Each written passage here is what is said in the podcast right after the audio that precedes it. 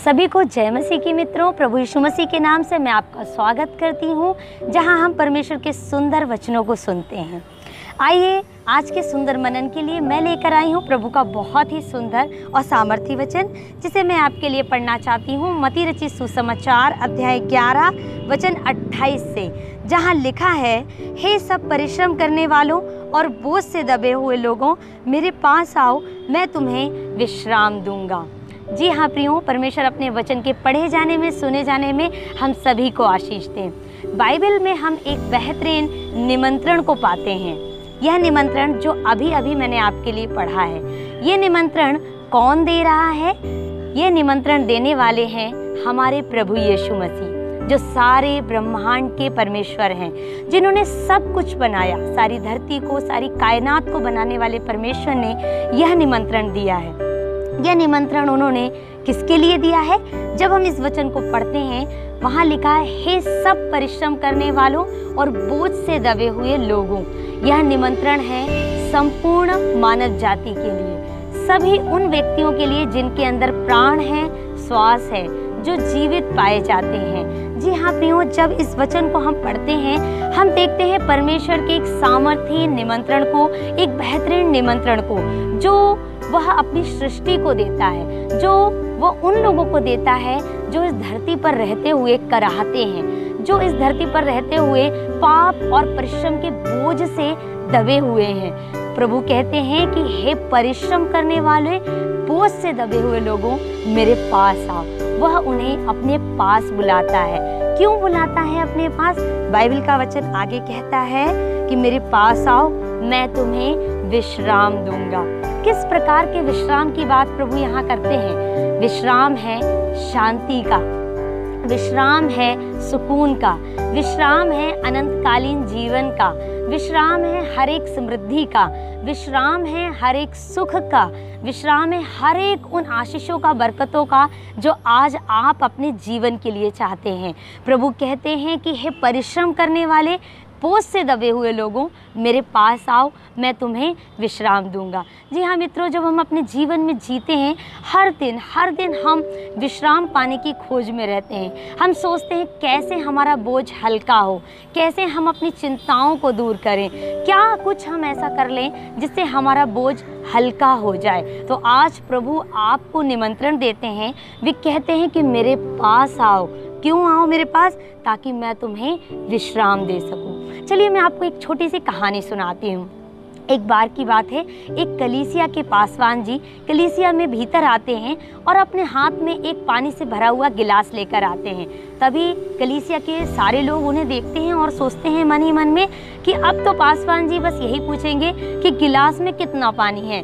गिलास आधा भरा हुआ है या आधा खाली है? इससे पहले कि लोग कुछ और मन में सोचते, पासवान जी ने उनसे एक सवाल पूछा। उन्होंने बोला कि आप लोग मेरे हाथ में क्या देखते हैं? सभी ने कहा, पासवान जी, आपके हाथ में पानी से भरा हुआ एक गिलास है। तभी पासवान जी ने फिर पूछा कि आप बताइए, आपको क्या लगता है इस पानी से भरे हुए गिलास का भार कितना होगा? सभी अलग अलग जवाब देने लगे। सभी ने कहा, कुछ कह रहे थे इस प्रकार से कि 125 ग्राम होगा, कुछ कह रहे थे 200 ग्राम होगा, सब अलग अलग जवाब देने लगे। पासवान जी ने उन्हें फिर एक सवाल पूछा। उन्होंने कहा कि आप बताइए क्या होगा यदि इस पानी से भरे हुए गिलास को मैं पाँच मिनट तक लेकर इस तरह से एक ही अवस्था में खड़ा रहूँ? सभी लोग कहने लगे, पासवान जी, कुछ नहीं होगा। यदि पाँच मिनट तक आप पानी से भरे हुए गिलास को लेकर खड़े रहते हैं, कुछ भी नहीं होगा। पासवान जी थोड़ा मुस्कुराए, फिर बोलने लगे कि यदि इस पानी से भरे हुए गिलास को लेकर मैं एक घंटा तक एक ही स्थिति में खड़ा रहूँ तो क्या होगा? तो लोगों ने अलग अलग जवाब दिया कुछ लोग कह रहे थे कि पासवान जी, आपको थोड़ी थकावट होने लगेगी। कुछ लोग कहने लगे, आपका हाथ दर्द करने लगेगा। कुछ लोग कहने लगे, पानी गर्म हो जाएगा पकड़े पकड़े अलग अलग जवाब देने लगे। तभी पासवान जी एक और सवाल कलीसिया के सामने रखते हैं और वो कहते हैं कि आप बताइए, यदि इस पानी से भरे हुए गिलास को लेकर मैं पूरा एक दिन एक ही स्थिति में खड़ा रहूँ तो क्या होगा? तो लोग आश्चर्यचकित होने लगे कि पूरा एक दिन, एक ही अवस्था में खड़े रहना और हाथ को यूँ इस तरह से करके खड़े रहना एक कठिन बात होगी। लोग अलग अलग जवाब देने लगे। लोग खड़े हो गए जवाब देने के लिए और कहने लगे कि, पासवान जी, आपका हाथ सुन्न हो जाएगा। कुछ कहने लगे कि, आपका हाथ तो लकवाग्रस्त हो जाएगा। कुछ कहने लगे कि, पासवान जी, आपका हाथ काम करना ही बंद कर देगा पूरी तरह से हमेशा के लिए। अलग अलग जवाब देने लगे। तभी पासवान जी ने उन्हें एक अंतिम सवाल पूछा। उन्होंने कहा कि आप मुझे एक अंतिम सवाल का जवाब बताइए कि यदि मुझे अपने हाथ को लकवाग्रस्त होने से बचाना है, दर्द होने से बचाना है, शून्य होने से बचाना है तो मुझे क्या करना चाहिए? तभी उस भीड़ में से एक बहन तुरंत खड़ी हुई और उस कहने लगी पासवान जी से कि, पासवान जी, आप अपने हाथ में लिए हुए गिलास को ज़मीन पर रख दीजिए। इससे आपका हाथ ठीक रहेगा, आपका हाथ सही रीति से काम करेगा। और आपको दर्द भी नहीं होगा, तकलीफ़ भी नहीं होगा।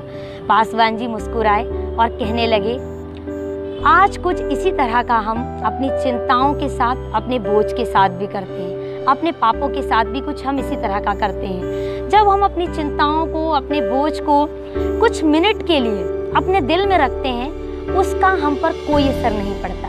हम निरंतर अपने काम में लगे रहते हैं हम अच्छी तरह से जीवन को जीते हैं। लेकिन जब हम उन बोझ को, उन चिंताओं को कुछ घंटों तक लिए रहते हैं, तब भी मेरे ख्याल से कुछ नहीं होता। इस तरह से पासवान जी ने कहा। लेकिन पासवान जी कहते हैं, जब हम उन चिंताओं को, उन बोझों को अपने जीवन में एक लंबे समय तक लिए रहते हैं तो उसका असर हमारे पूरे जीवन पर पड़ने लगता है। हमारे दिलो दिमाग पर पड़ने लगता है। हमारा दिमाग काम करना बंद कर देता है और पूरी तरह से चिंता के अधीन हो जाता है।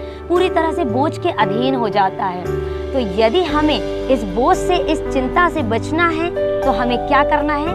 इस पाप को, इस बोझ को, इस चिंता को प्रभु के ऊपर डाल देना है। क्योंकि बाइबल में वचन लिखा है, प्रभु कहते हैं कि अपनी सारी चिंता मुझ पर डाल दो, क्योंकि मुझको तुम्हारा ध्यान है। प्रभु कहता है कि मैं तुमसे इतना प्यार करता हूँ कि तुम्हारे चित्र को मैंने अपनी हथेली पर खोद कर रखा है। बाइबल में वचन लिखा है कि जब परमेश्वर कहते हैं कि जब तू अपनी माँ के गर्भ में पड़ा था, तब मैंने तुझ पर अपना चित्त लगाया है। तेरे उत्पन्न होने से पहले मैंने तेरा अभिषेक किया है, मैंने तुझे नाम लेकर बुलाया है, तू मेरी दृष्टि से कभी भी दूर नहीं हुआ है। मित्रों, याद रखें, आज आप चिंताओं को ढो रहे हैं, बोझ को ढो रहे हैं, पाप को ढो रहे हैं, हो सकता है आज आप थक गए हैं। तो आज प्रभु आपको निमंत्रण देते हैं, वे कहते हैं कि मेरे पास आओ मैं तुम्हें विश्राम दूँगा। जी हाँ आज पाप से, चिंताओं से, बोझ से विश्राम चाहिए तो प्रभु के पास आए, क्योंकि विश्राम केवल प्रभु ही दे सकता है। वह आपको निमंत्रण देता है, अपने पास बुलाता है। आज दुनिया में ऐसा कौन व्यक्ति है, कौन ऐसी सृष्टि है, जो आपका बोझ लेने के लिए तैयार होगी? तो आज मैं आपसे कहना चाहती हूँ, बाइबल का परमेश्वर कहता है, मेरे पास आओ, मैं तुम्हें विश्राम दूँगा। परमेश्वर आपको इस संदेश के द्वारा